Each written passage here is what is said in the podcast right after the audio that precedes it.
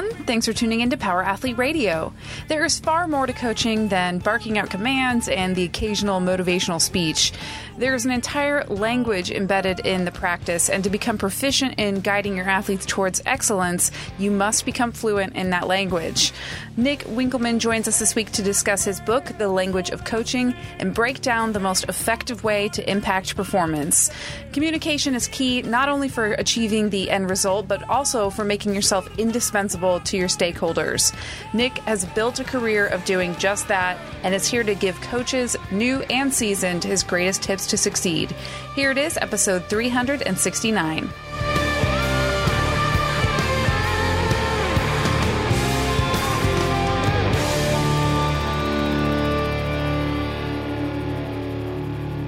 Power athlete Nishon.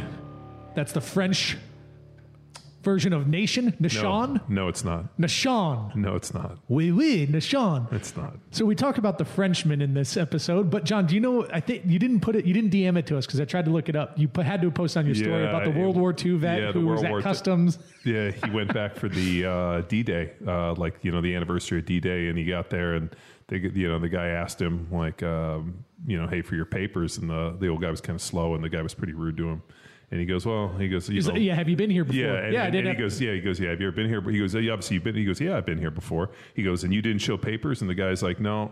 When I landed here on D-Day, I couldn't find a single Frenchman to show my papers to.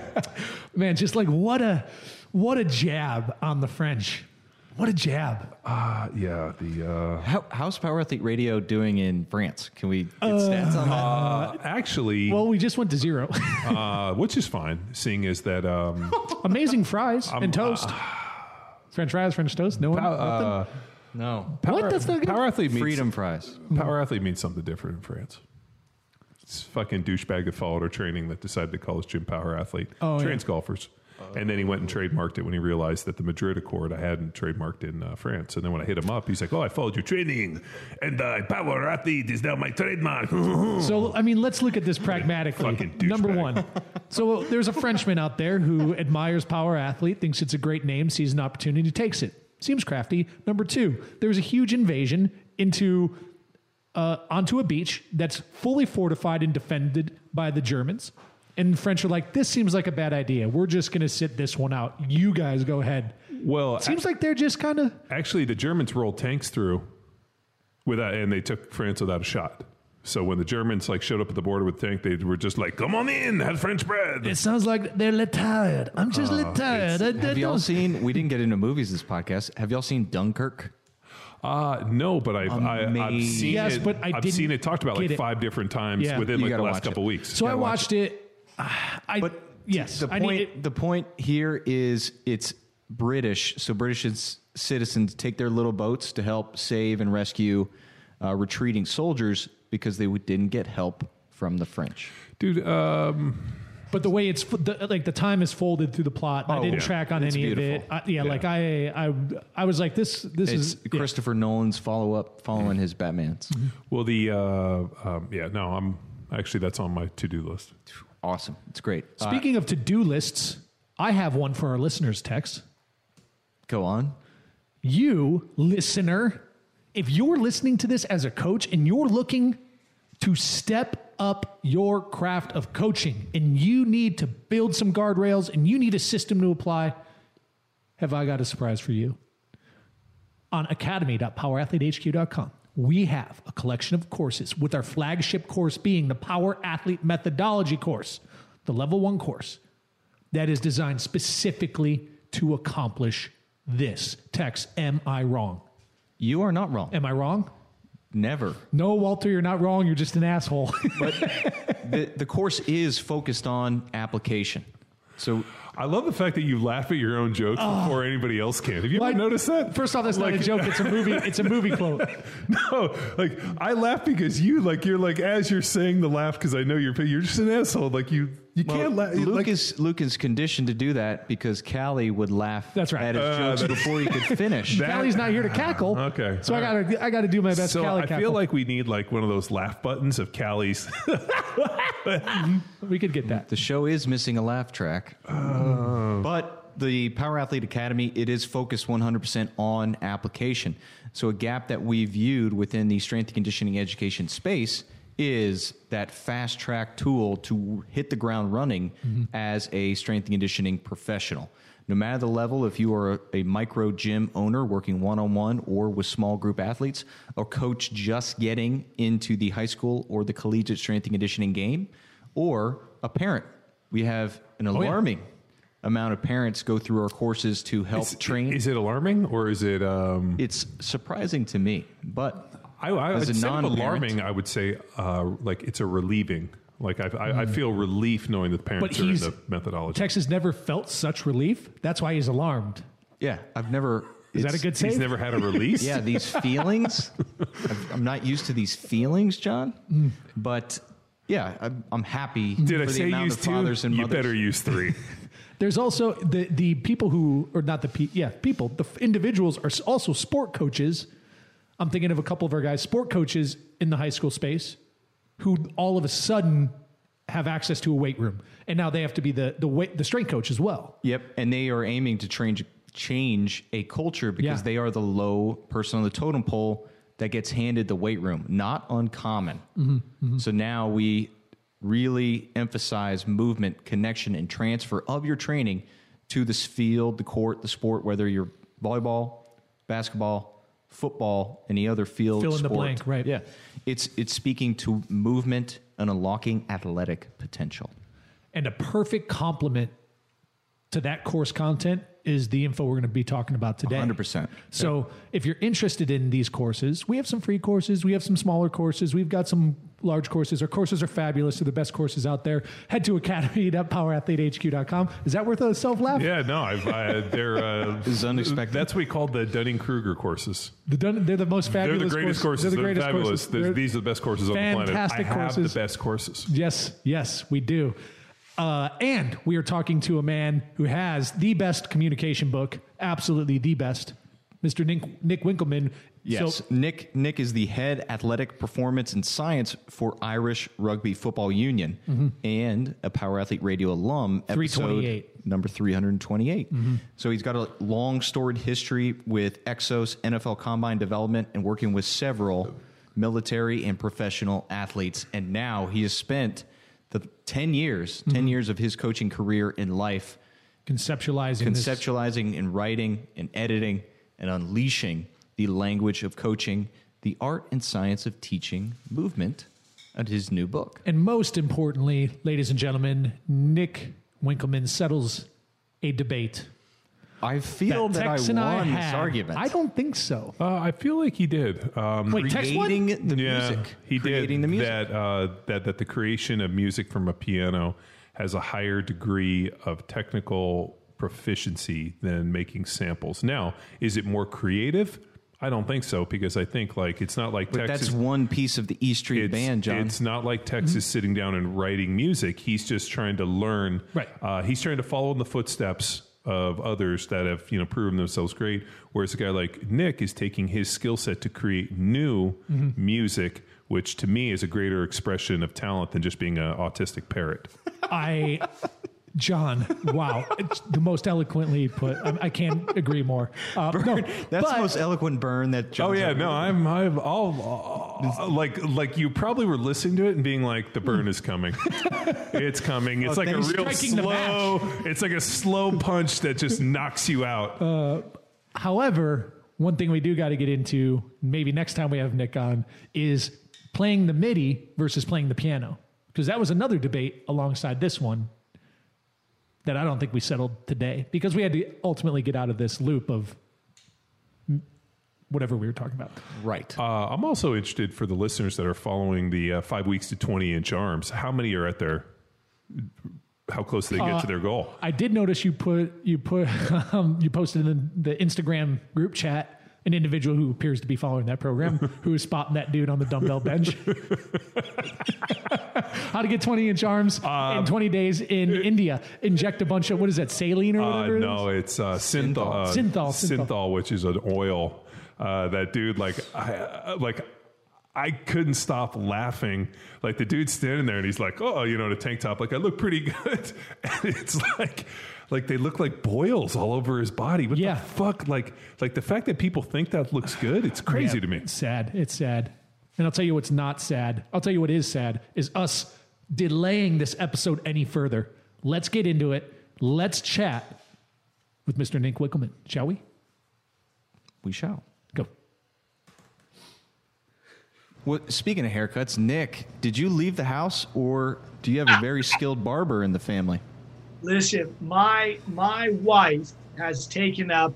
Uh, she's baking bread now, like doing it. The she's she's got the yeast and everything that she grows on a daily basis. So she's doing the proper bread making thing. And she bought some, you know, so, some shears, and she's like, "Listen, I want to have a go at shaving your head. No, no one's gonna see you." She used to just shave the whole thing. She's like, "But I'm a master of the fade." So we're about we're about three haircuts in. I don't, I don't know if I'm ready to turn my head sideways yet, but from the front on, from the front on in the Zoom calls, she's rocking it. what was the Well uh, what was the one with um, um it was no who was yeah it was Martin Short on uh the deal where he just had like the flip on his front of his hair net um Oh, uh, the character you're yeah talking about. yeah on Saturday Night Live I can't remember. I can visualize it though. I was gonna they made say a movie. you got like too. a little spiky kind of like faux hockey kind of Yeah, like, ex- like- exactly. It's, it's very shaped in. Yeah, yeah it is trying it's to look good aerodynamic on these things. you know? Yeah, it complements the uh, the stubble. I think it, you look fantastic, pal. So do you guys. So do you guys in your in your socially distanced room you're in. I know. Well, our room's six feet away from people, and Well, Tex does I- have a six foot wingspan, Yeah. so we're Whoa, safe. thanks, bro. And- Logo yeah, gadget with, arm. with both hands uh-huh. like Oh, total. yeah total. Uh, and Nick, you've been making your rounds via your DJ show live on Instagram. So I tuned in to to a couple that were very Just Blade close versus to an argument. No, it was close to an argument that Luke and I had about DJs versus pianist. Uh-huh. And I figured, hey, Nick's going live. I'm going to tune in and watch this watch this magic work. Nick, this donkey over here doesn't think it takes any sort of talent or No. artistry No, it's different. to roll a live show for, like behind a board. It's different. with turntables. I'll, I'll put it. I'll put it this way. I know how well. I know how long it's taken to get to my skill level, whi- which is which is at a very low skill level. And I can tell you, I got here a lot quicker than I would learning the piano. And I can I can uh, let's say mask a level of skill with DJing that I could not mask on the piano. So I understand where Tex is coming from, but uh, but it hurts Tex. It does. Just hurt. because he understands it doesn't mean he agrees. Listen, Well, I what's understand weird all is- your novel opinions. What's weird is he fucking sits at home playing the piano in his marshmallow helmet. You're not wrong. So my, but my point was, what do you know? What do you call those? Um, the synthesizers that have like uh, the grid, the buttons. You know what I'm talking about, Nick?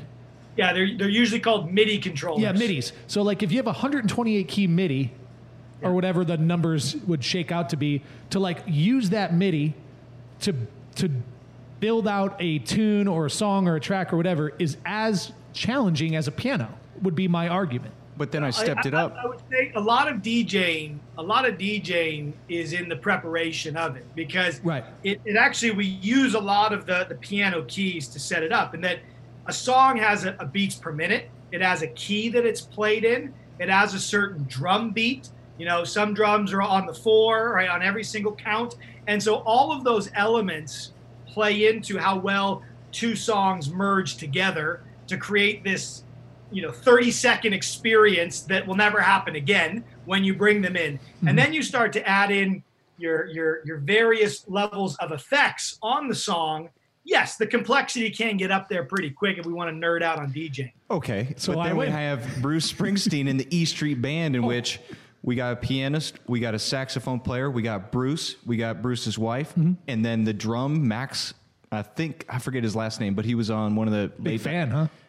Jay Leno's drummer for a long Oh, time. wine. Uh, Yeah, Wein- yeah, yeah. Weinberg? But, but then they all have to be on the same page for three hours and just fucking rock. Yeah, but like you go to one of those EDM shows and though they have like two hundred thousand people there, and those dudes fucking burn those kids to the Hey, ground. Bruce has played in front of two Uh, thousand. I'm, dude, I'm, I'm telling you, as big a show as you think that Bruce Springsteen, and not to take anything from Bruce Springsteen and the Eastern Band, But like, if you go to one of those EDM shows, those festival shows, like I've never seen anything fucking like Mm-hmm. it. Never been. So, Dude. my, but my point too is for the listeners and Nick for you as well. It's like I Oktoberfest, also, but I 10 times also bigger. appreciate the traditional setup of strings, percussion, right? Like, Oh, sure. like that certainly takes a, a a whole different set of talent, coordination, and teamwork, if you will.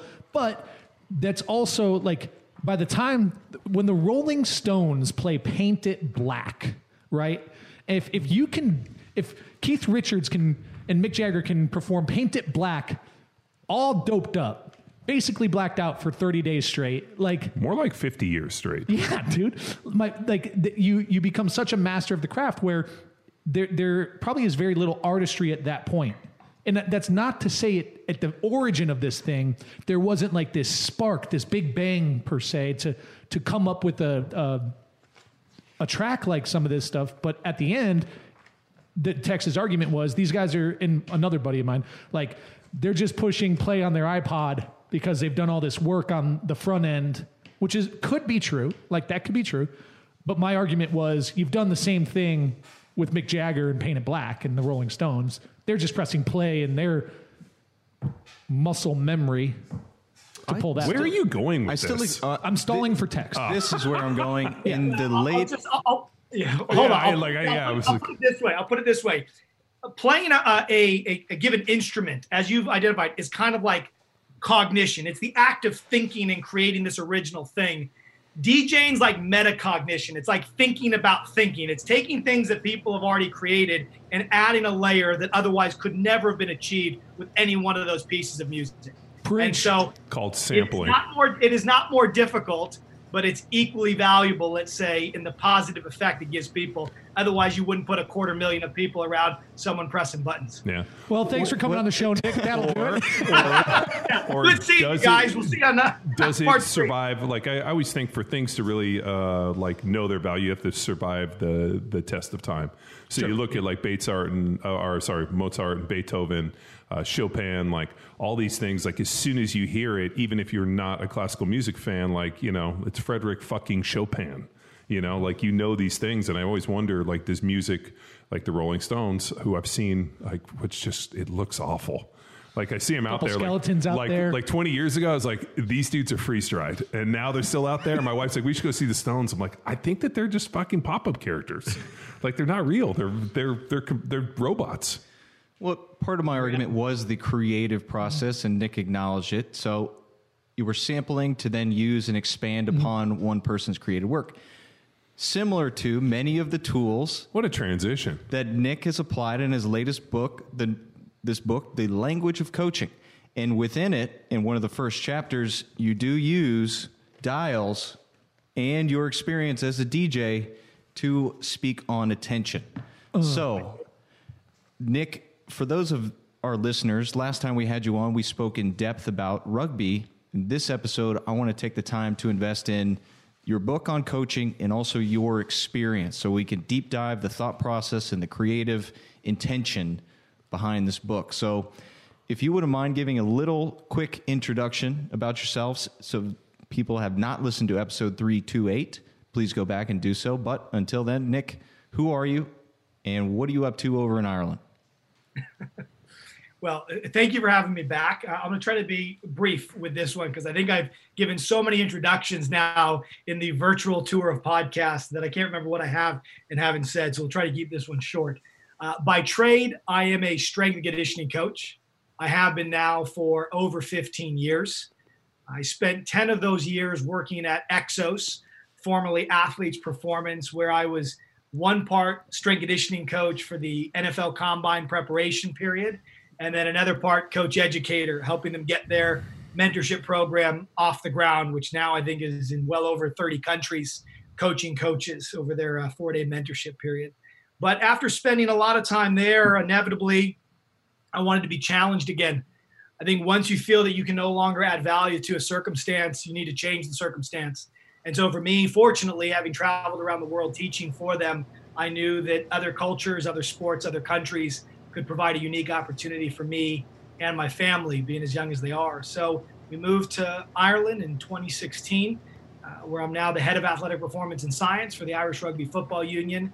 And basically, that fancy title means I get to work with a lot of cool people across our national teams and our four professional teams, making sure that our, our vision of how we develop the body physically is fit for purpose and evolving as the game evolves across all of its various levels. And somewhere hiding inside of all of that is an unrelenting passion for how people coach and teach movement, which inevitably gave birth to the language of coaching. Epic. How long did you work on the book, Nick?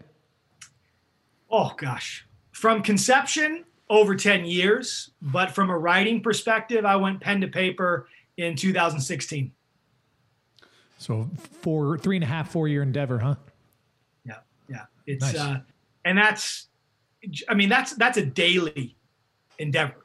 You know, for people to to look at it, it's not like, hey, I'm gonna pick it up here and there. No, it was like every single weekend for almost four years was consumed by the book. And so to to write a book, you need to have either no family or a very supportive family. And luckily, I had the latter. And you know, for, for them, that's why even though my name's on the front, I, I joke with people, but in all seriousness, to write a book like that where it's not edited, it's you do the whole thing, you need a lot of you need a lot of support to get it done. That's for sure. Well, congratulations on getting out, and thanks for sending it our way. Uh, Absolutely. Tech, I see you have some bookmarks there. Is that uh, Yeah, I Where we're going? s- typed up some questions as well.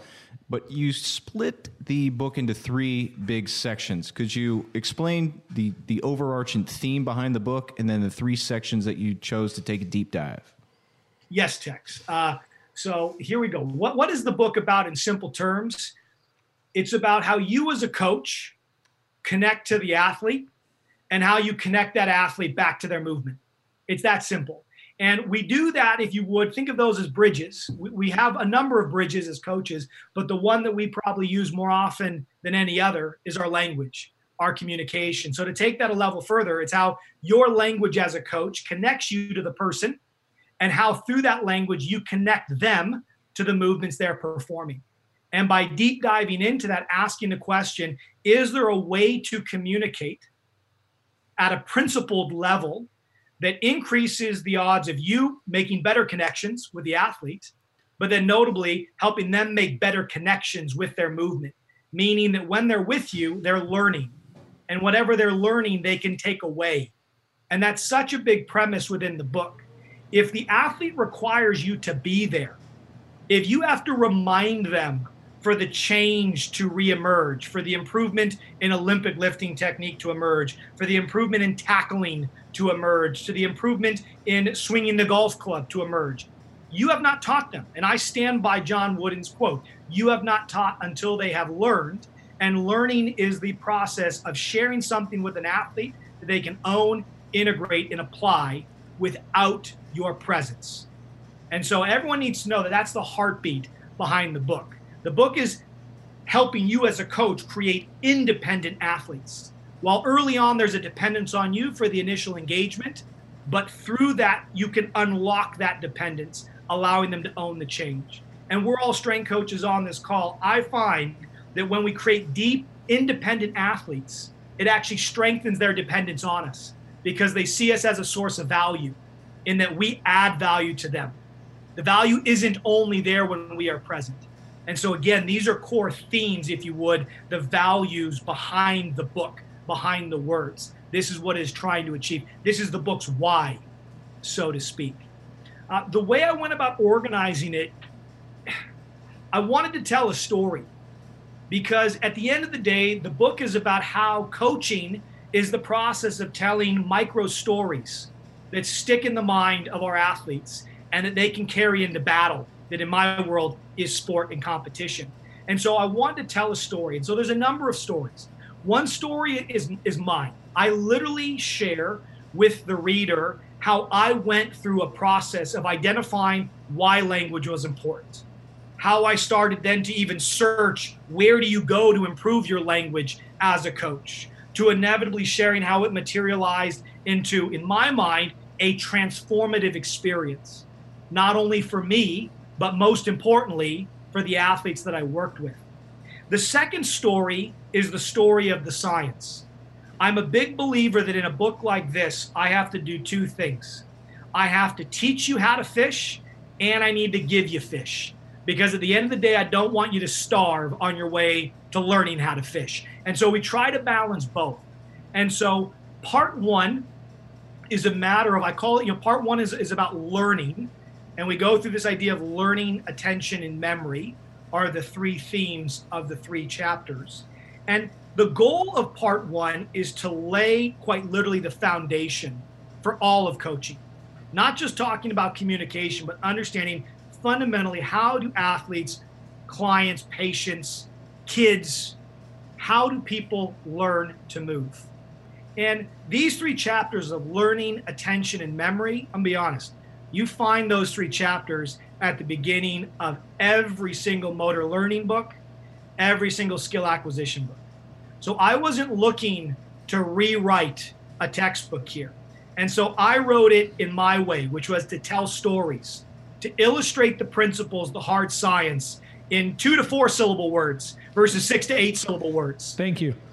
Yes, exactly. Using stories about my kids building Legos, about my kids learning to ride a bike, around little coaching scenarios that are fictional but highly rela- relatable to the individual reader. And so the first three chapters lay the bedrock. And for me, I tell people if you read those first three chapters, technically, you know the principles that are going to come in the remainder of the book.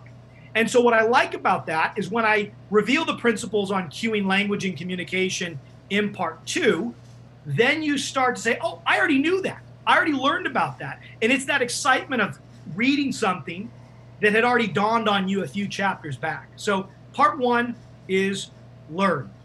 Part two, we're talking about this idea of cueing and language and focus. And specifically in part two, we lay down the foundation of how language impacts movement. And even though the book is called The Language of Coaching, what we're really talking about is how what our athletes think impacts how they move. And simply as coaches, we use language to guide that thinking. And so within there, we lay down the principles of attentional focus, internal, external cueing, this continuum of cues that we can get into. And then one chapter is on how do you build cues, and one chapter is on how do you build analogies. And so within those two chapters, it's about arming coaches, movement professionals in general, with the tools they need to upgrade their language so that when they're in a moment where they've exhausted everything that they might normally say to cue a squat or a sprint or a lunge, they have a mechanism to upgrade and refresh the next best cue for the person in front of them. And then the final chat, the final part, part three, is a matter of application and understanding how to bring those cues to life. And it's taking the principles, if you would, and putting the rubber to the road. And the key thing in part three is we go through this idea. I don't know if you've gotten there yet, Tex or anyone, of the roadmap. And that in the first six chapters, we're laying the foundation, we're giving you the principles, we're putting up the house, so to speak. But now in chapter seven, you need to come to this moment of closing the book and actually bringing these ideas into real life. And I don't know about all you, but I've read plenty of books where I'm like, I'm going to apply that. That's really important here. But then a few weeks later, I'm like, what did that? Th- what did I read again? Or how do I apply that? And so for me, it was important to take this idea around behavior change and looking at coaching as a behavior and helping put out a literal roadmap coaches can use to bring this thing into real life. And then finally, the last three chapters, over 27 different movements, apply everything that people will have read about. But the key thing for me is you shouldn't need those last three chapters. If you've gone through the first seven, you've got it nailed on. But the last three, that's my language locker. That's giving you an insight on how I apply these principles for you to steal and use and consume until you've owned the principles yourself. So, what, as you're traveling around and you said you had 10 year career coaching coaches, right? What yeah. what behavioral patterns were you seeing in coaches that you're trying to break? Or maybe someone who's jumping into this book who's a coach, should they be aware of something they might be doing that they need to reflect a little bit and uh, challenge, I guess. Does that make sense, Nick? Yeah, no, it does. The way the way I phrase this is in the form of a thought experiment. And that is if I was to ask you and this is for the listeners and for the three of you. If I was to ask you to give a presentation to a hundred of your closest peers Would you rather that presentation be on program design and what you do, or on coaching and how you do it? And I think if you just allow that question to marinate in your mind, most certainly we get people on both sides of the fence. But I'd stake a pretty large proportion of my salary that more people are going to be comfortable presenting on program design and what they do than coaching and how they do it. And so for me, I had that realization back two key moments when I was 19, 20, and then again in 2009 when I first took over the NFL Combine program. And it dawned on me one day that I spend more time coaching, using language and adapting in real time compared to how often I spend program design. But when I look at my education, it's disproportionately in the other direction. And so when we start to look at this, it's a matter of asking yourself have you invested in examining how you coach, how you communicate, how you connect? Or has the old phrase, the art of coaching, been thrown at that in your mind? And hey, you just got to take time to learn your style, learn from other coaches, and you'll figure it out. And most certainly that is true. But that's as, is true for programming as it is true for coaching. But yet with programming, we expect that you've read the biomechanics, the physiology, the anatomy, the Bompa, the Mel Siff, right? We have all these resources we go to and we reference. But then it seems that we we lose our voice when we start talking about our voice and about communication and about language. And that was true for me because when I started to study this stuff, I couldn't find the resources. And most certainly the resources that were there did not have intuitive titles. You know, attention and motor skill learning doesn't feel the same as a book called How to Cue Your Athletes, even though the principles are fundamentally the exact same. And so we had a terminology, a translation issue that I'm trying to combat with the language of coaching. And so that's a long winded way to answer a very simple question, which is we need coaches to start thinking about how they coach, how they connect, and how they, as a physical variable, impact the performance and learning of the people in front of them. Doesn't um doesn't the journey of the athlete have to mirror like the journey of the coach? And I always and I, I think on this because uh, like I always remember younger athletes being like, "Well, this coach doesn't like me. I don't want to you know go in and work for this coach, or I don't want to go and you know I'm not going to perform my best because so and so doesn't like me." And I always thought that was an interesting one where I'm like, man, I know I played for some coaches that didn't like me, but I still played because I was the best player and they couldn't deny like the ability part. And I think that there becomes a point when like, you know, maybe as a young athlete, like you need the admiration and the respect and the desire of the coach to want to coach you. And there's like, you akin that to like, oh, he likes me, he's putting effort forth. Whereas I think as you get older and you kind of get in your journey a little bit, like I didn't give a shit. Just tell me the best information, provide me the best opportunity, um, put me like you know, and I, the the analogy I always used was like, hey, like create me like if I'm Wiley Coyote, give me the biggest rocket. Like I just want to find the dude that straps me to the biggest rocket, hits it, and fucking lets me go. And uh, that was uh, like an interesting realization. And I, you know, we've like like listening to you, and I know a lot of with the athletes. There's this kind of like connection you make um, but do you see like as athletes mature over time when they kind of go on their journey, maybe they get a little older, a little saltier, and they're like, we don't have to be friends, just provide me the best information. And if we end up being friends, that's totally fine. I'm happy to have you. But at the end of the day, if you don't like me, I don't care. Just give me the best information, which is kind of this like almost like the education of the person where it's like emotional and then it all of a sudden becomes very like matter of fact and almost like analytical where it's like, hey, if you're having me do like I might like you, but if we're doing something stupid and I know this doesn't pay dividends, I'm gonna fucking tell you. Yeah. Like, the way I look at it, you know, is is like this, and I think it's true on both sides of the coin. I put a post up the other day that just asked coaches to reflect on this. When you communicate with your athletes, you know, you have to ask yourself, what is the why behind your communication? And that do you communicate because you want to sound good? Do you want to communicate because you want to be their friend? Are you communicating to fill space because you don't like silence? Or are you communicating to make a difference? And I believe each of those, which, if you would, is the motivation or the why behind your communication, is going to have a massive impact on the outcome. Because I can communicate just to be your buddy, to be your friend, to give you kind of that feel good session. And within that form of communication, it might have zero difference on your performance. But because the athlete is sensing the value of the relationship, they dismiss the fact that they're not getting the outcome. On the flip side, if you, as a coach, are salty, as you talked about there, then you better be delivering the outcome because you know that the athlete isn't there to be friends with you. But ultimately, I don't know what you guys think. My belief as a coach, you always have a responsibility to achieve the outcome. And I think as a coach, I can tune my style to be that relationship building players coach. And I can also revert to that autocratic style that I'm nobody's friend. And what I try to cover off in the book is I don't care what style you have, it doesn't change the bedrock principles of the language you use to teach movement so it lasts and that they own it. And that's what's cool about it. Maybe like, is your book around coaching styles? I'm like, well, in a way it is, but in a way it's not. You can build up like Lego bricks any coaching style out of the principles I've outlined here. But the key thing for me, the principle that should be the bedrock of every coach and every coaching style, you should be achieving outcomes that the player can own. And if that's not part of the why you coach, I'd question why you're coaching.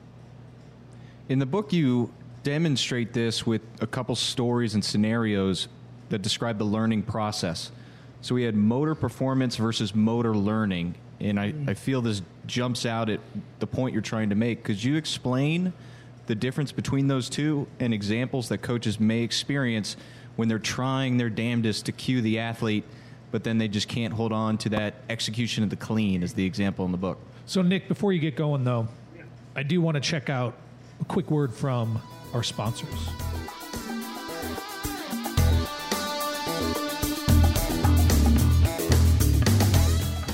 You know, when I hear music like this, I can't help but think about every cheesy 80s action movie ever. There's just something so great about how clearly fake every fight scene and workout montage is. And what's funny is the approach of creating sexy cut ups of bullshit workouts with highly questionable application actually exists outside 80s movies and is more prevalent than ever. Well, like terrible 80s movies, there's so much training garbage out there to sort through these days, and while entertaining, it's scary to think that some people are actually falling for it.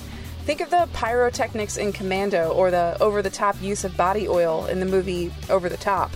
Is it possible that they're trying to distract us from the completely unrealistic plotline? Kind of like a sexy looking program with virtually no performance transfer? This is exactly why Power Athlete has been battling the bullshit for over a decade. The research, testing, and retesting that the coaches at Power Athlete HQ have done to create athletic training programs like Field Strong and Bedrock is unparalleled. We chose to further refine our templates to create Grindstone, Jacked Street, Lean Enable, and Hammer because we know that specific goals require specific stimuli. Okay, here's where the shameless plug comes in. A lot of work goes into developing the absolute best program and user experience possible. Just ask our partners at TrainHeroic, who have been with us every step of the way and are equally dedicated to empowering your performance as we are. They are relentless when it comes to ensuring that your journey to self improvement is propelled by the absolute best technology. When you join a Power Athlete program on TrainHeroic, the first thing you should do is take a giant sigh of relief. Seriously, because now you're in the hands of founder and 10 year NFL veteran John Welbourn and his team of world class coaches. And for less than a dollar a day, you've just become part of a community of like minded folks who all want the same thing performance. And if this whole 80s movie metaphor thing makes no sense to you because you were born after 1990, simply substitute Star Wars episodes 1 through 3. Who has the time or the patience for an all show, no go imposter program? Head to powerathletehq.com backslash training to empower your performance today. Now back to the show. All right, we're back, ladies and gentlemen. Nick, it, Don't worry, we don't really have sponsors. well, my mom's just- got this travel agency. I'm going to plug. I was, gonna, I was gonna say he uh, he's just trying to make an awkward pause, just trying to break up the monotony. But yeah, and all, all it is is really, and we're back. Well, I was gonna, you know, I was gonna promote. Um, I don't know. Maybe we'll prom- we. I mean, what we did there was promote one of our most valued products. Nick, carry on. What was the question? No. Uh, Nobody knows. Uh, motor Nobody knows. Motor, Okay. motor performance versus motor learning. motor perform. Yes, very And fancy then- term. Yep, acquisition versus retention. Just that that section of that chapter one. Yeah, for sure. And, and let I'll I'll be honest. These are going to be synonyms. These these are different ways to say the same thing. So, okay, let's use a practical example from the book that everyone can relate to. So it's a Monday. You're a strength coach. You're working on an Olympic lift or insert your favorite movement here, and you're working with a given athlete called athlete A, and you're cueing them up, and you've been working with them for a couple weeks, and finally you have let's say a breakthrough moment. You find a cue that seems to be working really well for them, and you tell them to stick with it, and you move down to the next rack, so on and so forth. And here you go. Now you come back, uh, let's say a week later, and you're watching that athlete in particular because you know they've been struggling with it, and they're back into that same set of the Olympic lift. You're like, okay, you've said nothing to them. Did the change hold?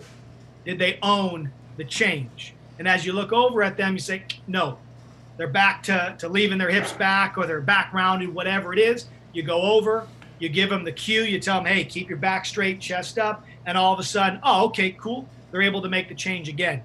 And it's kind of like this vicious cycle of one step forward, one step back. I think absolutely everybody listening will have had that experience. And probably it is, is the demise of many coaches. It does their head in. Like, why can this thing not stick? And in that very question is why we need to have these two terms motor performance versus motor learning. And let's be honest, the word performance means a lot of different things to different people. So, so let me be clear in defining them. Motor performance is the acute change, like the, the right now change that comes from giving that cue. So that coach gives the cue, cleans up the Olympic lift, happy days. You've seen an improvement in motor performance, literally. But it's only when that player comes back and you have not reminded them of the initial thing you did to help them in the first place that you get an opportunity to assess motor learning. Did they learn it? Did they own the change? And so in that example, we saw what happens to so many coaches. There was an improvement with motor performance on the back of an intervention, a cue, but there was not motor learning, or at least not the level of motor learning that the person had wanted. But many coaches, I think, they miss this because what do they immediately do on that next Monday? They go right back in with the cue. They see the change. It validates their importance and their effectiveness, and they can go to bed at night again. And that's why, as coaches, we need to have a very strong North Star that what we're chasing is not improvement on the back of a reminder or on the back of our presence, but the fact that that improvement holds without the reminder or without our presence. And the biggest litmus test in sport is their ability to go out under the lights when it matters and get it done if you're a sport coach. And so that's the difference between performance and learning. And to use the secondary terms Tex you brought up, acquisition is when you're in the process of coaching when you're in the process of, of bedding down the stimulus with your cues and your drills to cause the learning to occur. Retention is when you bring that person in in that next Monday, you give them no reminders and say, okay, have a go. Let's see what your body remembers. And in the book, I call those silent sets. We want to have these silent sets when we're assessing learning. And I would always tell my combine guys, and I tell my athletes now, if I'm not talking it is your opportunity to own the moment. Don't think because I am silent, I'm not watching and listening. If I'm always talking and driving the process, how the heck are you going to learn to own this thing that you're here for? And so, to the degree that I share my coaching philosophy, that's one, let's say, principle I'll always share with my athletes. Now, Nick, do you, and forgive me, I haven't read the book, uh, do you also take into account that you know the training ultimately that residual carryover should also address some limiting factors on the pitch or in the court right if you're seeing an athlete let's say playing basketball who isn't strong at boxing out and you're trying to build that skill set in the weight room like it it doesn't the cues don't just carry over to the lift but the execution of the lift should carry over to the the skills and drills and components of play right so as as if, if Texas finished chapter one, he'll know before the section he's referring to I address that very question. It's actually the very first question I seek to address in the book, and that is what what does our coaching actually do? Mm-hmm. Because we all know that people could just go into the weight room, lift weights, get bigger, faster, stronger with not a lot of coaching to support it, and their performance, right, is going to improve. But yet we still have coaches. And so we know it's not simply enough to go to practice and do the drills. We know it's not simply enough to come into the weight room and lift the weights. Otherwise, we would not have an occupation, nor would there be a podcast to talk about coaching. And so here we go. A coach must have some purpose. What the heck is it? And so the way I start to articulate this in the book is through, we might have talked about this last time, this 3P model that I analogize to the car and driver. And that is can the athletes get in the right positions? Like literally, do they have the mobility, stability to get into the physical positions? Power. Do they have the strength and power qualities to perform the movement? Take something like acceleration or a broad jump. You need to have good strength to body weight ratio to be able to perform those effectively, independent of your coordination. If your engine is not big enough, it's going to affect how you physically move. And then the top P is pattern. How do you take all those physical assets and put them together into what we call coordination? And so in the book, I clearly articulate that the position and power, the physical qualities, relate to the car. And our program, the trainable features of the body, most certainly need to be addressed. But then it's that top piece where we're worried about the driver. How do we actually navigate that vehicle? That's the pattern. And as Stu McMillan at ALTIS says, you can't fix a mechanical error with a technical cue, which means you can't fix a car problem with a driver cue. If my back tire is flat, my back tire is flat. Going and find my, finding myself a Formula One driver does not change the fact that the back tire is flat. And so I use the terms is it trainable or coachable? Is it trainable or coachable? And ultimately, what people have to understand in reading the book is that all of these physical qualities, these trainable qualities, are handbrakes.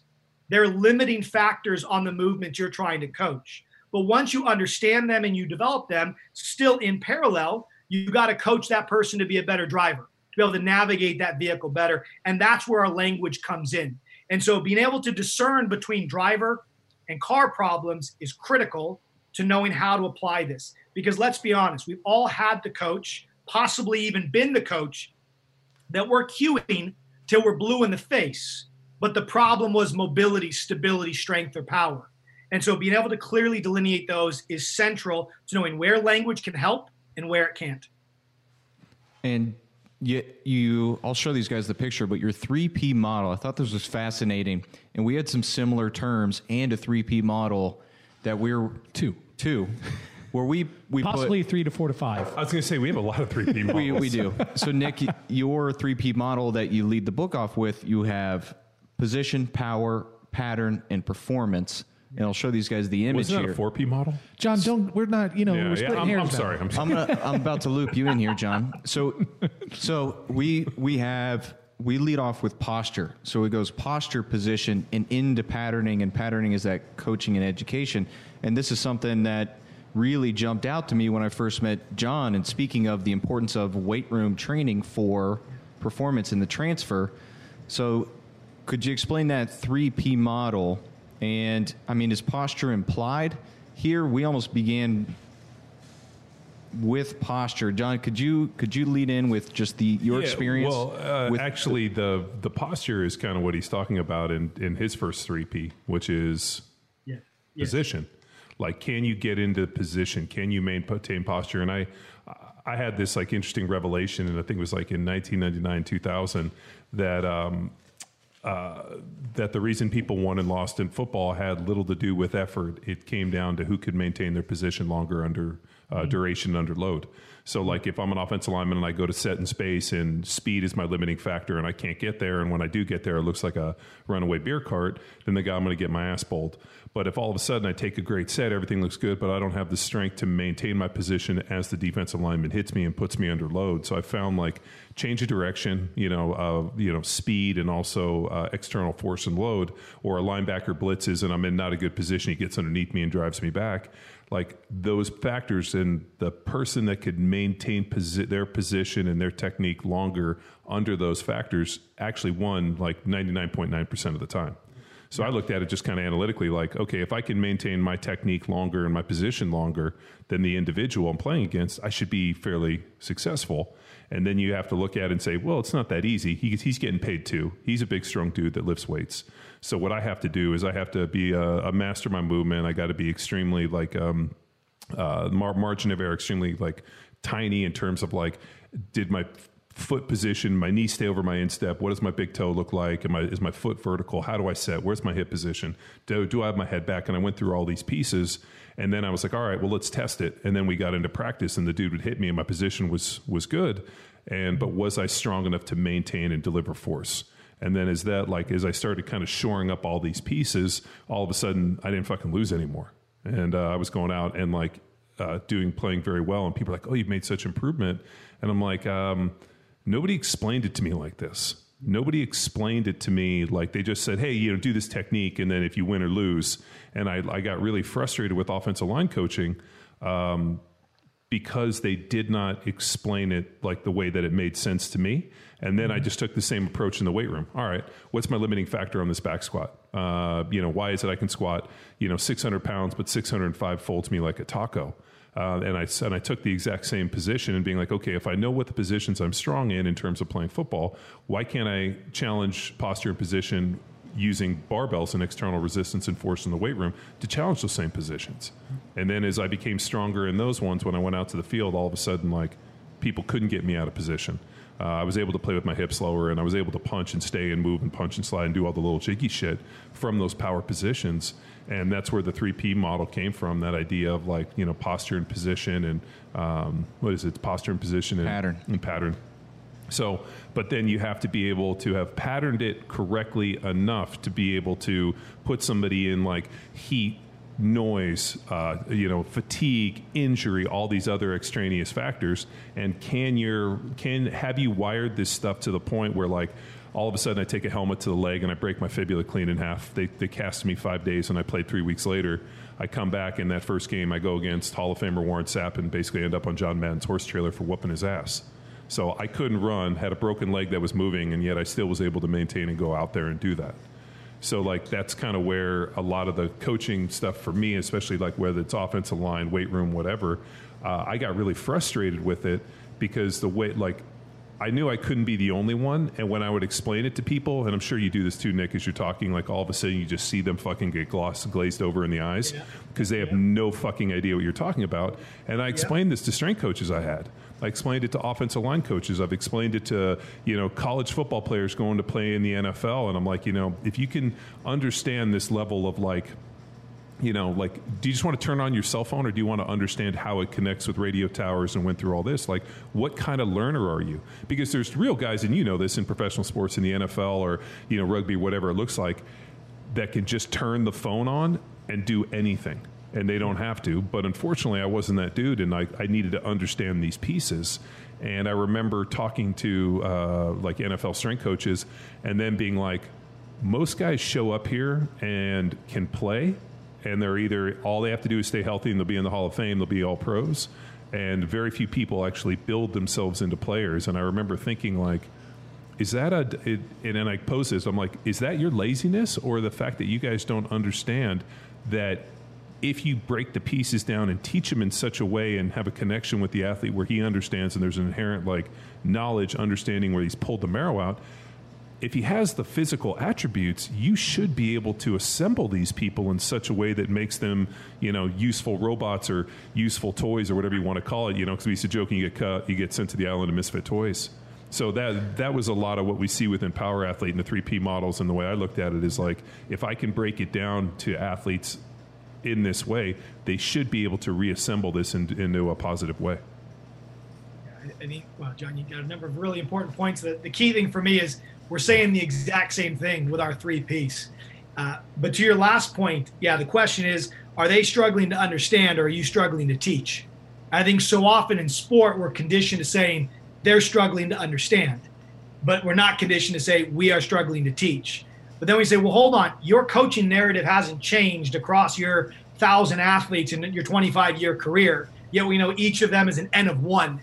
Shouldn't we be shifting that a little bit to not say that we don't have our individual style as a coach, but most certainly, how do you adapt to the individual? I think the modern person in general expects that of its fellow person, especially a coach or a teacher. There's a bit more of the what's in it for me ethos out there nowadays. And so I think coaches more and more are going to be under the pump of being able to adapt to the individual in front of them, which hopefully a book like this can, can help. But Tex, back to your original question on drawing the parallel, you know, John's right. For me, when I say the word position, it literally is meant to be general. Can you get into the body positions, the bottom of the squat, the top of the squat, right? Loading before the tackle to completing the extension through the tackle. Can I get into these endpoint body positions? Do I have the mobility, stability, and know how? And then, okay, do I actually have the force generating capacity to do something when I move from position A to position B? And then, so I have the horsepower, I have the positions. Okay, A to B, what does the pattern physically look like? You know, and so those three things together for me, it hasn't failed me in a decade of thinking that way. And John, I think it aligns perfectly well to everything you've just said. And funny enough, it's either in chapter four or five, I put in a sub principle applying the three P's where I say posture before pattern mm. for the singular reason that you just eloquently outlined. Yeah, it's um it, like you you know coaching with athletes and especially like at the level you're at like you see people do stuff and you're kind of like at, at, least you take a step away and you're like man there's so many attributes this guy is so physically gifted. How is it that we can't take those physical gifts and why can't he manifest those in like this kind of like athletic sense of the way? And i think like as a coach you're always kind of looking at it like to hack into this I um I talked to Will Shields, who uh, I played next to at the Chiefs, and you know, 14 year uh, Hall of Famer he called me the other day and we were just kind of laughing, talking about like uh, the fundamental things that he did and like we all did um, to play on what's now considered. A, I always find this like a source of pride that like the best line in pro football history. I heard them say that the other day and I was like, oh fuck, that's pretty good company to be in. Um, but like the uh, uh, you know the idea that the fundamentals always be the fundamentals and the way you teach stuff in here and then realizing each player has certain attributes that they have to build upon and that it's just trying to take people that are carbon copies and say hey uh, this is the way i do it as a coach um, find me a bunch of guys that can do it my way opposed from looking at everybody and that was what uh, you know, Will was talking about. He's like, you know, I went down and worked with LaCharles Bentley, and they're looking for a system to like everybody goes into. And he's like, the things that John did were very different than the things I did, but everybody had their strengths and their ability to be the best version. And so, a lot with our training is, I'm like, dude, find your wheelhouse and be the best you can in the wheelhouse. And my job as a coach is to understand what you do best and then to, to fucking turn that up to 10. So if other things are a little deficient, then that becomes. And Will was like, you know, there was four or five things I could do and there was a whole bunch of stuff I couldn't. It just so happened that those four and five things, nobody could, uh, nobody could defend against.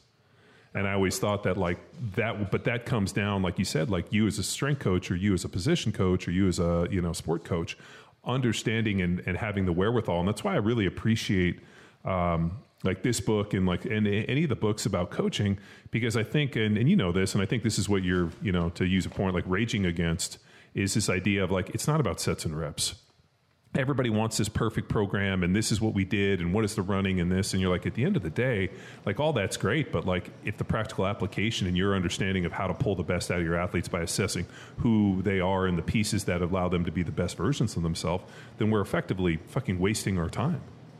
Well, it's, it's like how do you get it off the program and into the person? Yeah. That's the big thing for me. How do you get it off the program and into the person?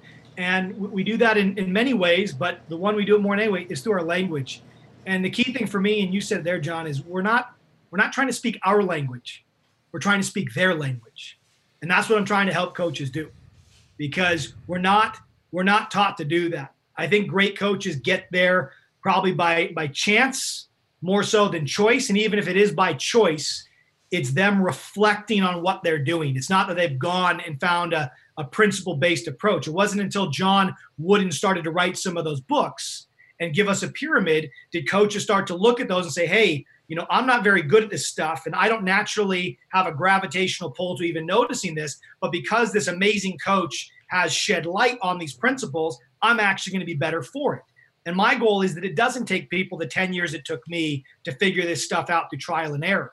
And that's what I think every book should do. It should accelerate the next generation. And you provide that opportunity for people to work through it. So it's a lot of workbook style within the book. So you have your lessons and then a lot of fill in the blank opportunities and then driving your own interpretations of the lessons. So I did appreciate that style of teaching within a book and understanding the distance learning model and the challenges that coaches face reading when it's it's a, a, a profession of apply. Mm-hmm. Yeah, for, for sure. I mean, I'm going to be honest. It's it's not easy to help people crack open this thing they do all the time, communicating, but think very little about in terms of what sits behind it. And so for me, I felt we had to drip feed little thought experiments, little opportunities, almost like I'm trying to introduce you to your communication. I'm trying to introduce you to the engine, the the, the little man in the box, so to speak, that is driving a lot of your communication habits. And Tex, as, you'll know as the book goes on, it asks you to engage in your own communication and interrogate it and use it more and more. And so it kind of progressively ramps up. And what I try to explain to people is I designed the book as a physical, like like when I say this, I mean it literally, a behavior change tool. It is not designed to read and say, okay, now we begin. BS. I just don't think that's how it's going to work. I want you to be learning those micro lessons as we go. And each lesson builds on the next, builds on the next, builds on the next. So by the time you're done with the six chapters, you've not only read about the principles, but you've already applied them yourself. And therefore, when you get to chapter seven on the roadmap, you're already a few steps down that road. Yeah, we have the same approach in our, our online learning. The expectation is if you're taking the methodology course, you're not just sitting there chugging through, you know, sipping coffee, crushing 16 hours in four days.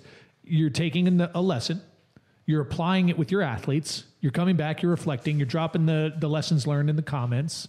And we find that the people who come out here, the next phase of our online learning is an in person evaluation. The individuals who do that, mm thrive in the testing environment. The ones who don't, you can tell they've not used the tools. Well, they've kind of learned it in a vacuum, which right. I, I, think we caution people against. Like, if you're your own echo chamber, then you're starting to.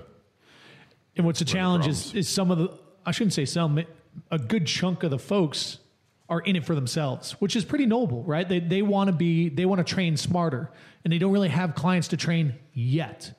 So they're doing like, they're trying to do this self coaching preparation. And they come in some some people are pretty successful but those also the ones that once they're in the pit and they actually have other athletes to coach out here at the the ranch you can just see their eyes light up right? Yeah. and and like and very often they walk away and they're like i'm ready. You know the the level of confidence they have they're ready to coach their neighbor or you know whatever what wherever they're going to start at square zero it's pretty cool to see that stuff unfold. I'm thinking of a few coaches in the block one network right? So, no, I think it's absolutely paramount. Like, you, if you if you're not willing to apply in parallel, you're really leaving so much on the table, right? Well, a hundred percent. It would be, you know, if we think about the way that we teach skills, it would be a matter of, you know, going through every single skill a sport needs before we then ever play a game. And you know, I mean, we have to be able to test each of those skills one at a time and then start to layer them together. And, and, learning here is no different. And that's why I try to tell people the principles on which the book is based are the same principles I use to write the book. Mm-hmm. well, it's it's like um, I'm not a golfer, but it's uh, it's akin to like uh, going to the hitting range and the putting range and learn and trying to learn to golf without hitting actually, range. Huh? Certainly not a golfer. What's it called? Driving range. Yeah, driving yeah, range. the driving range, like and going to the just putt. Uh, but then like actually getting out and and you know walking the course. Or I was trying to use the analogy. Uh, Zach Even-Esh was hitting me up about welding, and I was and he's like, "Oh, can you learn it?" And like, how did somebody teach you? And I'm like, "No, you just got to go be really awful." Uh, The old Dave Grohl. Yeah, like you got to get a, a welder, you got to like burn metal, you got to try to build stuff, uh, and you'll be really awful. But what what will happen is that your skills with grinding will improve because you're trying to hide how shitty a welder you are, and then by the time you're a good welder, you have that skill already, and but you don't need it anymore. And I think a coaching's like a lot. Like I'm sure you've you know worked with people, you've been like, oh shit, dude, I didn't handle that very well. But then you take that and you ref- you know you assess and. I, I can think back on so many coaches uh, that I can like as I reflect back on. I think what was going on in that guy's fucking life for him to act like that. Like Yeah. I, I would love to call him up and be like, dude, you must have been in such a dark place to treat us like that.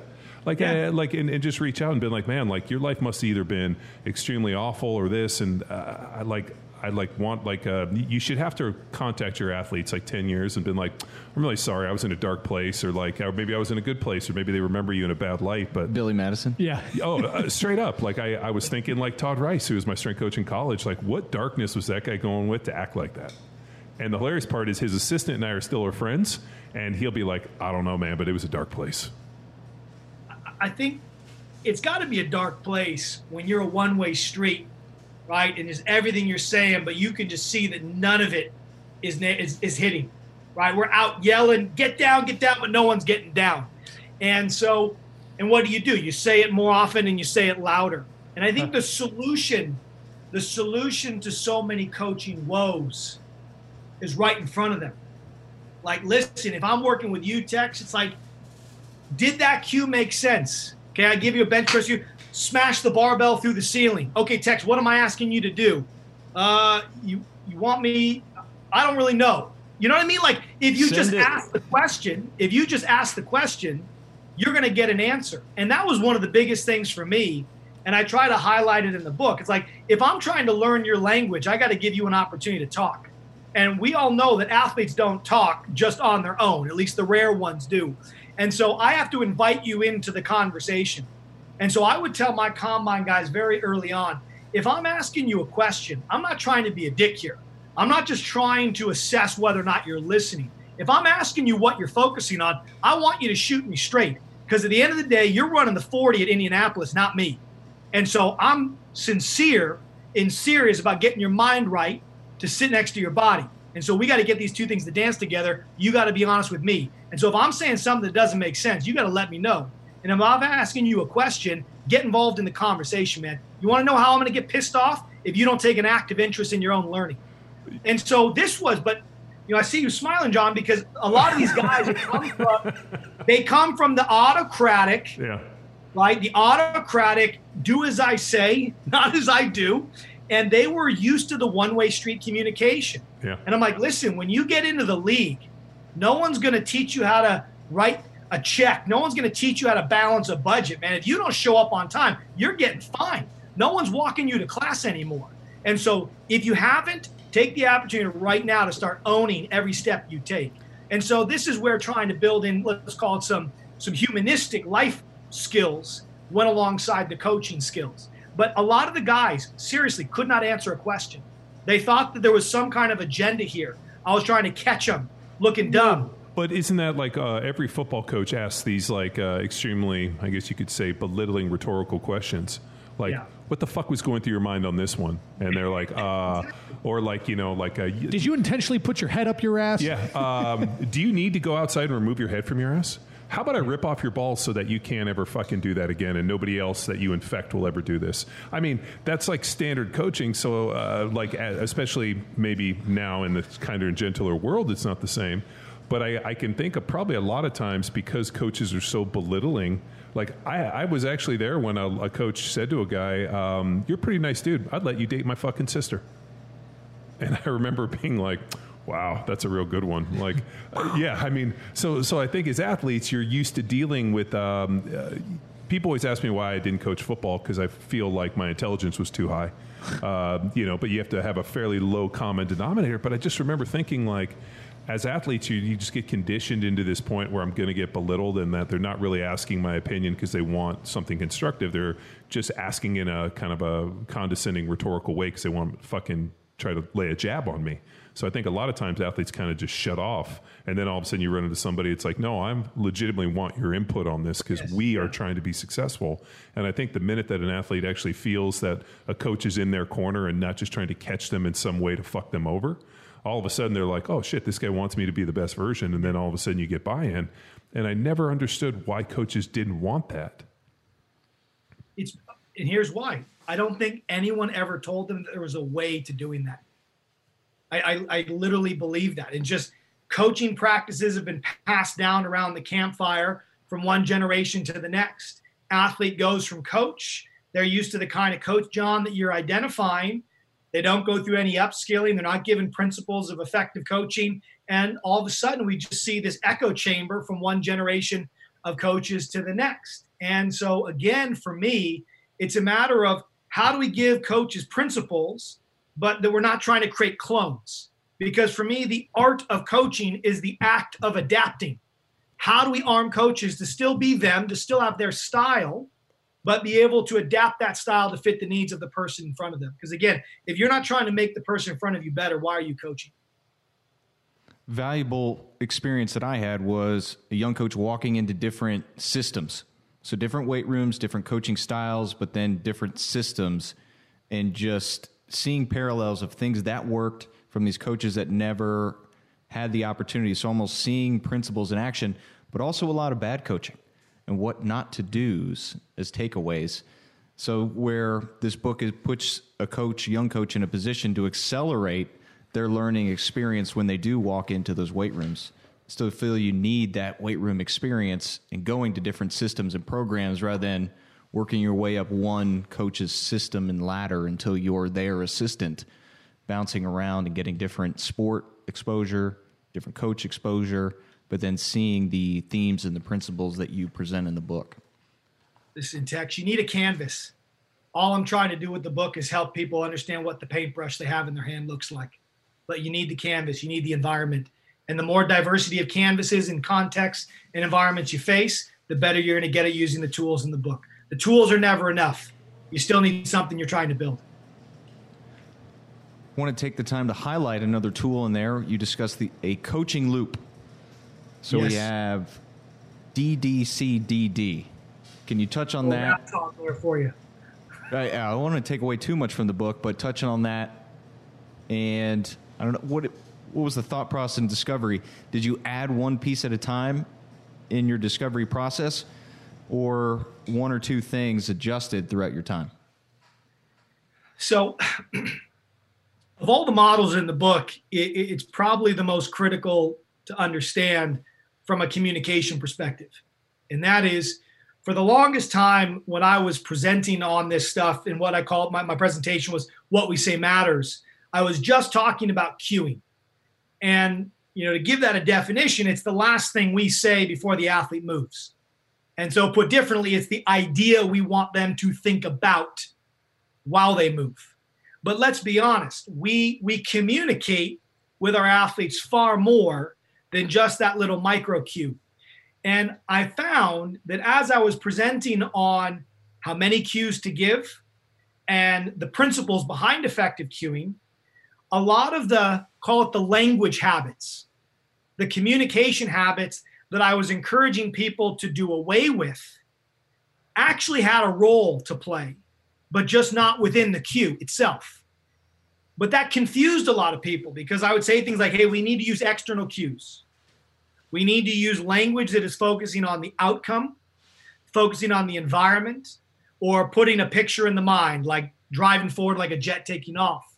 But we need to navigate our language away from saying things like extend your hip or squeeze your glute or tighten your abs because focusing on the micro in a multi joint movement tends to degrade the macro execution of the whole skill. But people are like, so are you saying I can never reference the body again? And even in my own answer to the question, I'm like, I'm like, no, just don't put it in your cue. But then I realized I never told them where to put it. And so as I was writing the book, I had to step back and say, I can't write this book unless I holistically zoom out and take communication in its all encompassing glory when it comes to teaching movement.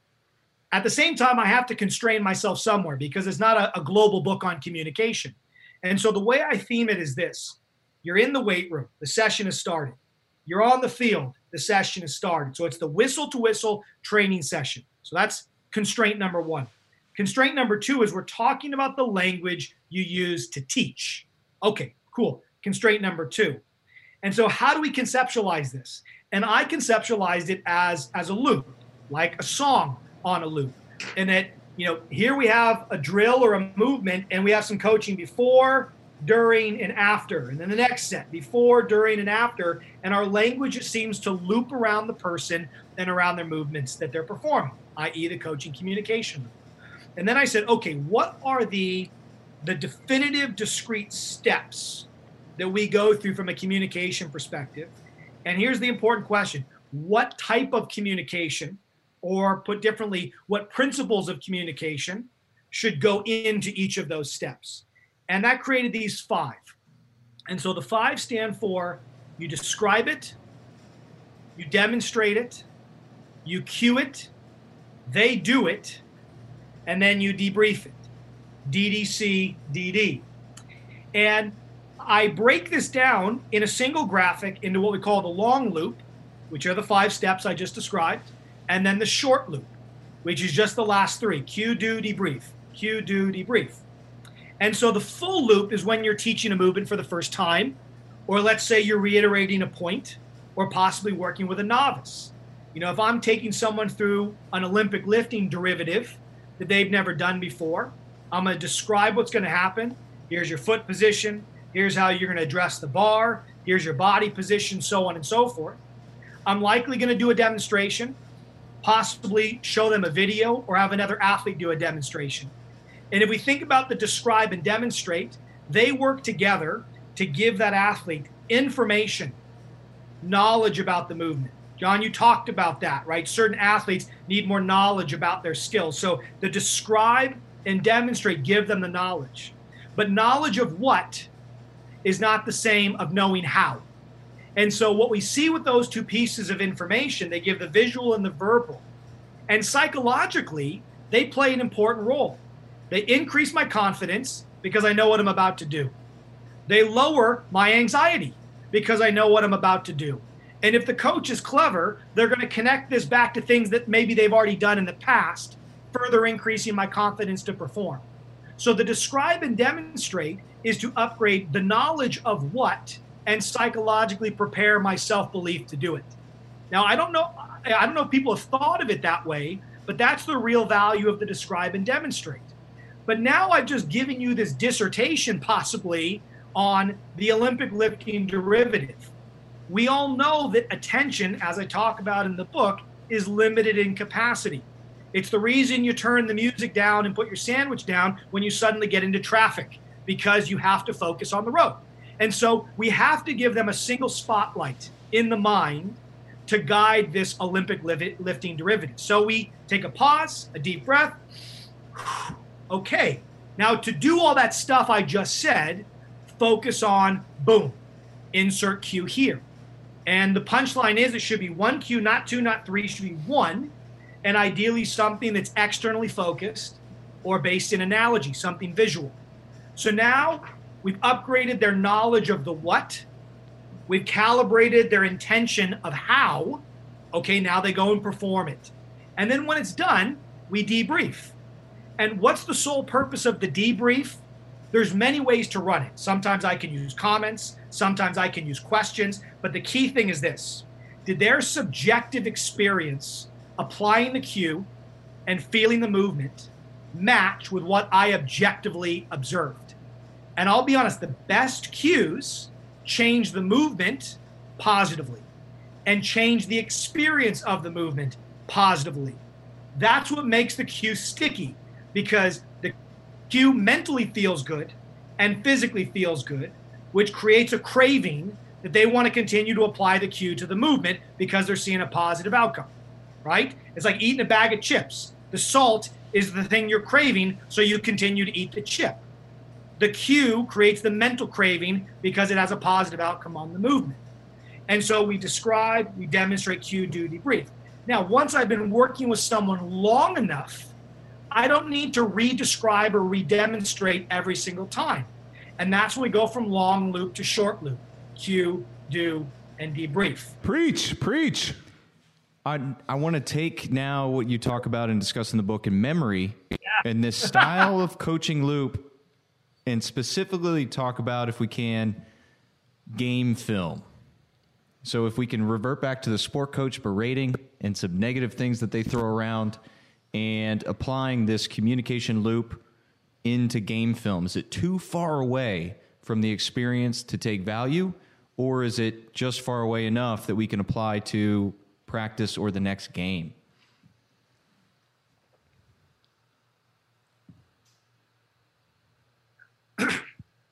So I think we have to look at a number of things. We have to balance how much information we're going to give them with their ability to remember and apply it, to your point, in practice and in competition. And so for me, when we look at that, if we are just machine gunning all the different things that have been done wrong, but yet we have not provided time for a solution to be identified or a solution to be identified even for one of the things, it's going to be very difficult for that athlete to bring it forward, especially if the whole experience is colored in negative. And so for me, a couple different things when it comes to game film. The low hanging fruit is this what behaviors did we see on the field that were positive, that were possibly, let's say, improvements? And can we start by reinforcing the good? And this isn't just the, the touchy feely hug everyone, sing kumbaya. But the re- re- reality is, most athletes, many athletes, they're not as aware of what they're doing well as we maybe think that they are. And so reinforcing the good, especially if they've made significant improvements from one competition to the next, can start to solidify those positive behaviors. We all know the inconsistent player. I think one of the ways that we get rid of the inconsistent player is reinforcing what they do well when they do it well. Once we've then identified the areas for growth, the first thing I would ask the coach okay, you saw them make this error, but were there any moments in the game where they didn't make that error in a contextually similar environment, right? Where maybe it was a tackle or it was a certain blocking position or on a certain play. And so let's say it was a certain play that on two out of the five, they messed it up, but three out of five they did really well. Well, are we reinforcing the behavior that we want, or are we simply citing the behavior that we don't? If I tell you don't do, I haven't given you a solution. But if I tell you to continue to focus on or to continue to behave like this, I've given you a singular thing to put your attention on. And so I think that's where the balance coaches have to draw. How many things are they trying to get across? For me, it shouldn't be more than two or three in game film. And then, notably, are they as disciplined and rewarding the positives as they are in disciplining the negatives? And even where there are negatives, are there equal examples of that same scenario being done correct? And why not use that as an example of what to do to reinforce them in a positive direction? And so this is where there's art, but just think of the amount of information you're trying to get across and the solution you're using. Rather than telling them what not to do, reinforce what you want to see, especially if there's video evidence of it. Uh, and sky doesn't lie. Reason I ask this question is from my senior season in lacrosse 2008, our coach is like making Zoom happy hours and we're watching our wins.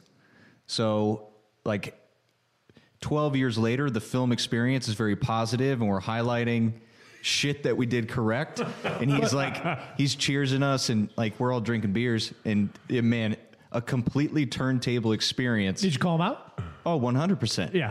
Why didn't we have this talk back then? Yeah. Yeah. We probably would have won more games if you weren't so fucking negative, Captain Negativo.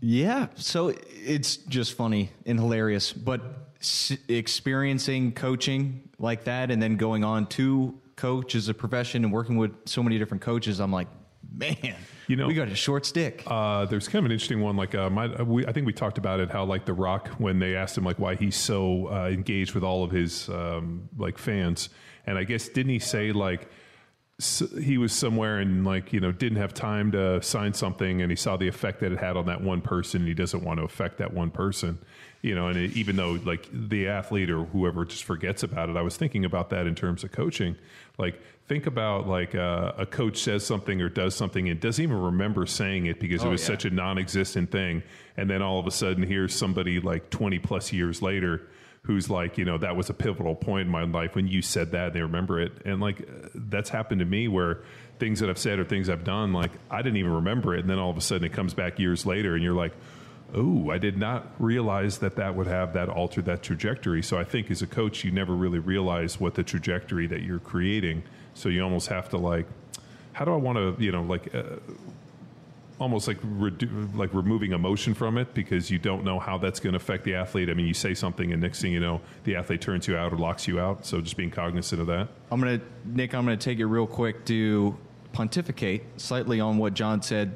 I'm coaching middle school lacrosse and stepping into with another coach that he didn't play in college, but is just passionate about the sport and has been with the program for a number of years. And getting a goalie, getting a kid to step into goal that's new to the sport is a challenge because they're scared of the ball. So now the kid applies and we're taking volunteers, and the, the kid says that this program, as a whole institution into the high school, has never been known for their goalies. So immediately, I had The to coach says. the coach said that Yeah. the my my assistant coach, and I had to step in to say like, we have the opportunity. These kids have no idea about the high schoolers in the next six years of their career. We can create You can a high school called lying. Yeah, We've, I- I we've, we've been a culture of goalies. We No, are no, the toughest no, no, goalies. no. in You don't have to lie. You just you paint the reality. right. So they don't We're know. creating a culture of goalies. That's Right, what's- That's what's called parenting, where you and just my lie to, lie vision to your is to apply the allure to this position, like a high school quarterback has this allure to it. That you got the biggest balls in the field, and you're stepping in and being the bravest of anyone. So Did you just assume their gender? I don't think you can do that anymore. I coach boys lacrosse. well, you can't assume anything. including us that you can't assume anything. That would be an assumption. Yeah. the mother all, of all fuck ups. Final question, and circling around performance, and a story John recently told on a podcast about your teammate going against Dwight Freeney and saying, "Is he just a man?" to you before the tunnel. Ah. so, and you have this in your book, Nick, and you focus on choking. It's like the title of one of your chapters. So, why is this in the book? And number two, how can we protect our athletes from this negative experience in competition? Because we know they're playing to make be more than themselves. Absolutely. So it's interesting when you start to get into one, your own experience, but the research on this stuff. And on one hand, you have this group of researchers that have been proactively looking at how what an athlete or a client or a patient thinks while they move, uh, how does it impact their performance and learning, as we've talked about. Uh, but equally, you've had this other line of research where they bring athletes into the lab for baseball and golf and other, let's say, discrete skills, and they start to mimic pressure, right? They say, hey, you're competing against another person.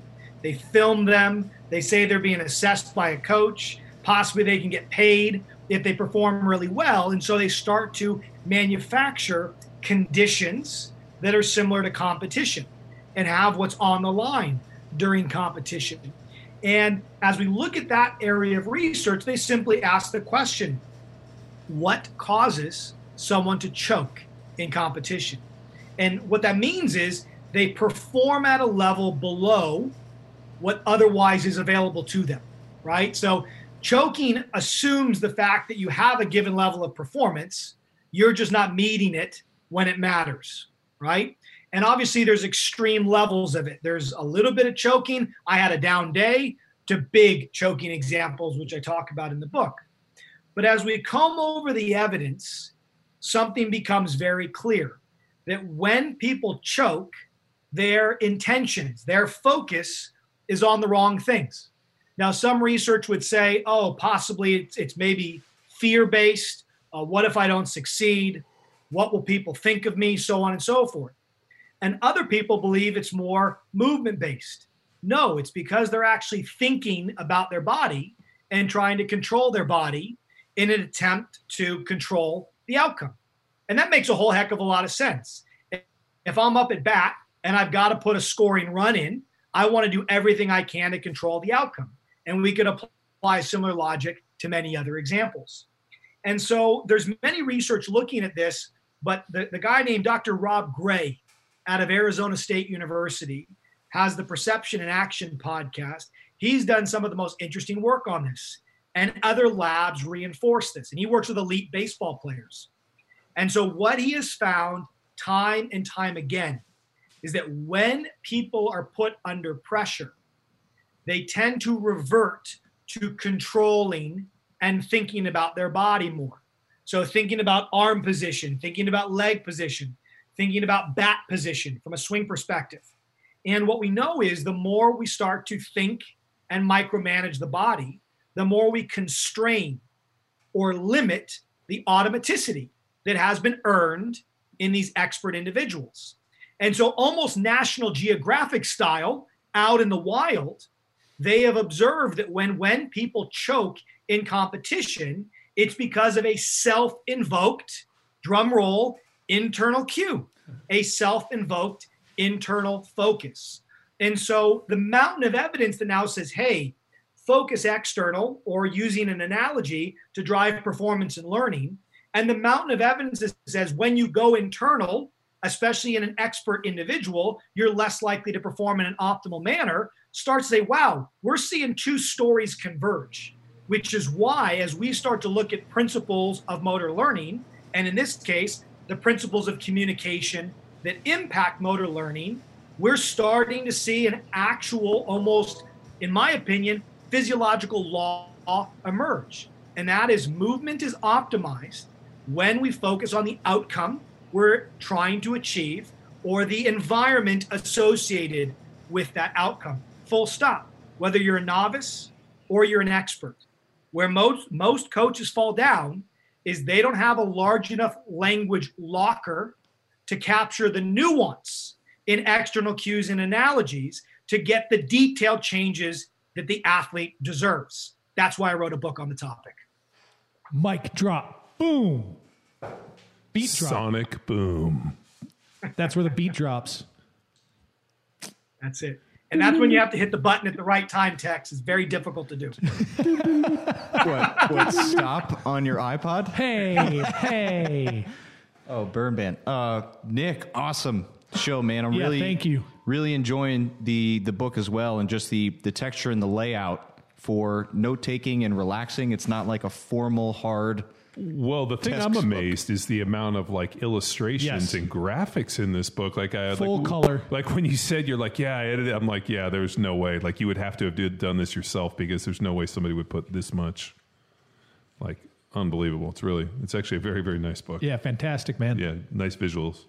Uh, we want, yeah, we want, we want it to be as as, as beautiful in, in color and picture as hopefully the writing is. So Ooh, I like it. what, Nick? When do you start your podcast? Well, I I don't know. I don't know. I'm, I'm, I'm having a go at what I'm calling coaching conversations. I had one with Alwyn Cosgrove a few weeks back, and Martin Rooney is joining me tomorrow. So I'm just bringing all my buddies on and seeing how I can uh, perform on, on your side of the mic. It's beautiful. It's It's, just easy. it's just communication. That's all you got to It do. is. It is. Just talking. So I might be. We might have to do a podcast on doing podcasts at one point. Ooh. And then a podcast on doing podcast for It's on a podcasts. podcast. Ooh, Yes, that's what. Let's just skip the middle one, go straight to that one, get ahead of the curve. yes. It's beautiful. So I guess Nick, where are people going to go to pick the book up? So the book is at Amazon, uh, definitely stateside. Amazon is fully updated. Internationally, it should be updated in the next couple weeks or next week, I should say. But also humankinetics.com. You can get it right from the publisher as well. Awesome. Thanks again, Nick, and thank you, Power Athlete Nation, for listening to another episode of the Premier Podcast in Strength and Conditioning. Ding. Ding. That was John. But uh, that's it. Okay, bye. Bye.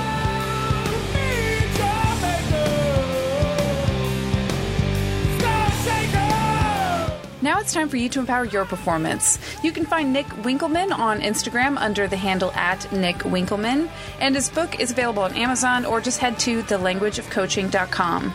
Until next time, bye!